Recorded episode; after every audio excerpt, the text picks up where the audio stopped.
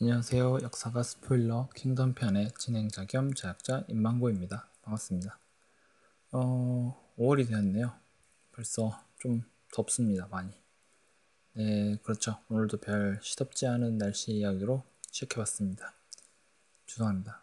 어, 점점 자료를 가지고 스포일러에 중점을 둬서 할 사람이 없어서 이제 조만간 프로그램이 없어질지도 모르겠습니다.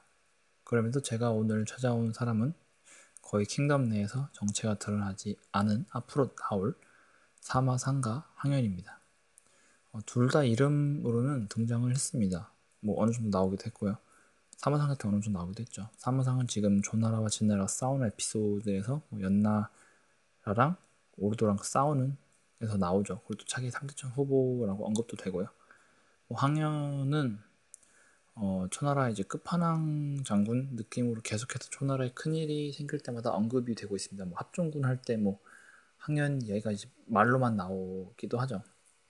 아무튼 이제 킹덤에서 초나라는 끝판왕처럼 나오기 때문에 거기에 총대장인 항현도 더더욱 뭐 끝판왕 먼치킨처럼 그려질 것 같습니다. 뭐 둘 다 제가 다른 에피소드에서 조금씩 얘기했는데 오늘은 이제 그보다는 조금 더 자세히 얘기해드리고 중복된 내용이 있을 수도 있을 것 같습니다.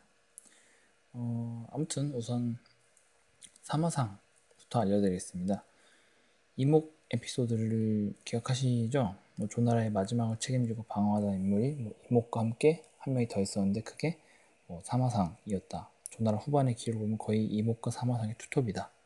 뭐 이목이 훨씬 비중이 높긴 하지만 이목만큼 사기에 많이 등장한 것이 사마상입니다. 후반부에. 뭐 호첩이라는 장군도 있긴 한데 그 사람 한이한테 죽고 뭐 그러니까 뭐 사실상 투톱이죠 후반기 이목과 사마상 그럼 사마상에 대해서 알려드리겠습니다. 이건 정확한 소스가 어디서 나왔는지 제가 못 찾았는데 뭐 상상의 아버지가 조나라의 현재 왕인 유목 왕의 아버지인 도양에게 기녀를 바쳤고 그때 태어난 아이가 현재 유목 왕이라고 하거든요. 이게 맞는 얘기는 정확히 모르겠는데 이게 맞으면 유목 왕이 사마상을 굉장히 아꼈겠죠. 자기 기녀 자기 엄마가 이제 사무상에 아버지가 바친 거서 이렇게 된 거니까. 근데 또 킹덤 내부 설정을 보면 중앙 정부에 대한 혐오감을 가지고 있어서 3대촌도 안 하고 있다. 뭐 사무상 이런 얘기를 하거든요. 그러면은 자기 엄마를 바쳤기 때문에 싫어하는 가 아무튼 뭐 이게 정확히 어떻게 관계를 그릴지 모르고 아니면 이 썰에 대해서 상략이 될 수도 있을 것 같습니다. 어, 만화상에서는 뭐 자기 구역에서 활동하는 형태로 나오는데 실제 역사에는 굉장히 많은 일을 하죠 사마상이 뭐 기록으로는 봐도 기원전 243년에 뭐 이목과 함께 싸워 연나라의 승리를 하고 무수 방성 땅을 차지했고 뭐 기원전 233년에는 의한 이듬해에는 법, 업과 번호에서 각각 진나라 군대를 대파하였다. 뭐 또한 기원전 229년에는 왕정과 양단아가 한단을 노리고 쳐들어오자 이목과 함께 진나라 대군을 대패시켰다. 뭐 상황상이 이 정도 기록만 보면 상당히 능력 있는 장군이 말씀죠. 진나라 그때 당시 끝판왕인데 그걸 두 번이나 막았으니까요. 또 기록상으로는 이제 패배 기록이 나오지 않아요. 뭐 실각된 것도 이목 에피소드에서 말씀드렸듯이 뭐 진나라에 뇌물을 보내서 그것을 받은 곽해가 이간질해서 이목과 사마상이 반란을 꾀하고 있다. 거짓말을 왕에게 함으로써 왕이 그들을 실각하고 이목을 죽이고 뭐 이런 상황에서 실각하기 때문에 사실상 전투에 진 건 안 나요. 뭐 난공불락의 이목과 사마상이 그렇게 어이없게 약간 죽게 되죠. 이런 기록의 활약상을 볼 때 이목 방랑과 함께 맨 마지막 3차는 사마상이 될 것 같습니다. 조나라에 딱히 장수가 많이 없어요. 킹덤에 등장한 인물 중에서도 뭐 카이네나 부주한테 3대천 자리를 줄 수 없죠. 걔네 둘은 이제 이신목련 같은 그 정도 급의 장수죠. 지금 서로 약간 근데 이신가 목념은 역대 장군이 될 확률이 있죠. 왜냐면 6명이잖아요. 근데 조나라는 3대천 3명이니까 확실히 되기가 힘들죠, 좀. 어, 마지막 3대천 가능성의 사마상 이야기는 이제쯤 하고 이제는 초나라의 끝판왕 항현에 대해서 이야기 드리겠습니다. 일단 항현은 귀족 가문 출신이죠. 뭐 대부분 다 귀족일 텐데 귀족이라고 확실하게 나오죠, 이 사람은. 뭐 많은 귀족들이 있었지만 어, 이렇게 확실하게 알린 사람도 딱히 뭐 없어요. 항현의 가문은 초나라에서 대대로 장군을 지냈던 항씨 가문의 귀족이고 실제로 뭐 항현 자체는 초나라 고해랑 때 장군이 된다고 기록에 남아요. 뭐 언제 장군이 나올 정도면 대단한 인물이었겠죠. 하지만 안타까운 거는 그그 장군이 임명했다고 나오는데 어떻게 활동했는지가 잘 안 나와요.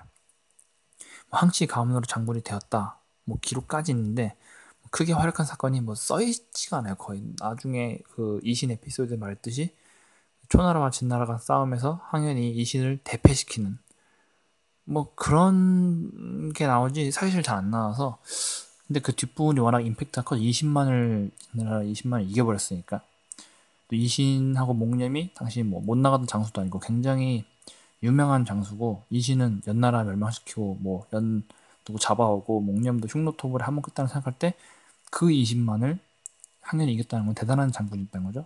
그 전부터 대단했을 건데 기록이 없는 거고.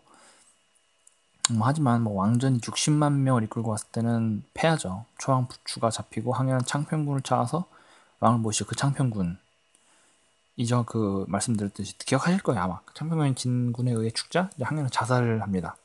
초나라 대장군 활약도 창평군이 죽으면서 끝나게 되는데 좀 허무하긴 하죠. 근데 이제 항현에 대한 임팩트가 당시 사람들에게 좀 많이 셌었나 보다. 뭐 이후 초나라가 이제 진나라에 뭐 항거하는 운동을 할 때마다 항현의 이름이 나와요. 보통 초나라 왕의 이름 나와서 누구의 뭐 아들이다 누구의 손자다 하면서 이 사람을 왕으로 해서 이렇게 하자 이게 나와야 되는데 뭐 항현이 살아있다. 초나라를 다시 하자. 뭐 이런 식으로 소문이 나서 초나라 백성을 모으는데 항현의 역할이 굉장히 크거든요. 그리고 항현의 손자가 그 초한지의 항우입니다.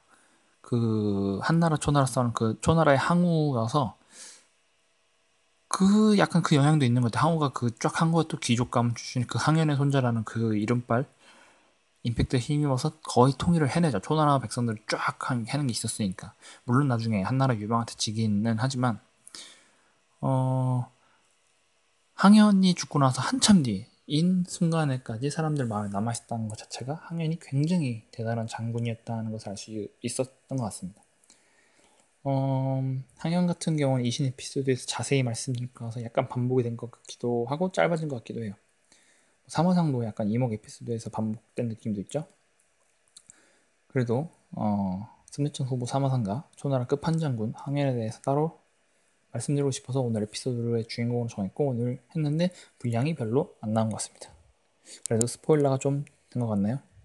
오늘도 잘 들어줘서 감사합니다.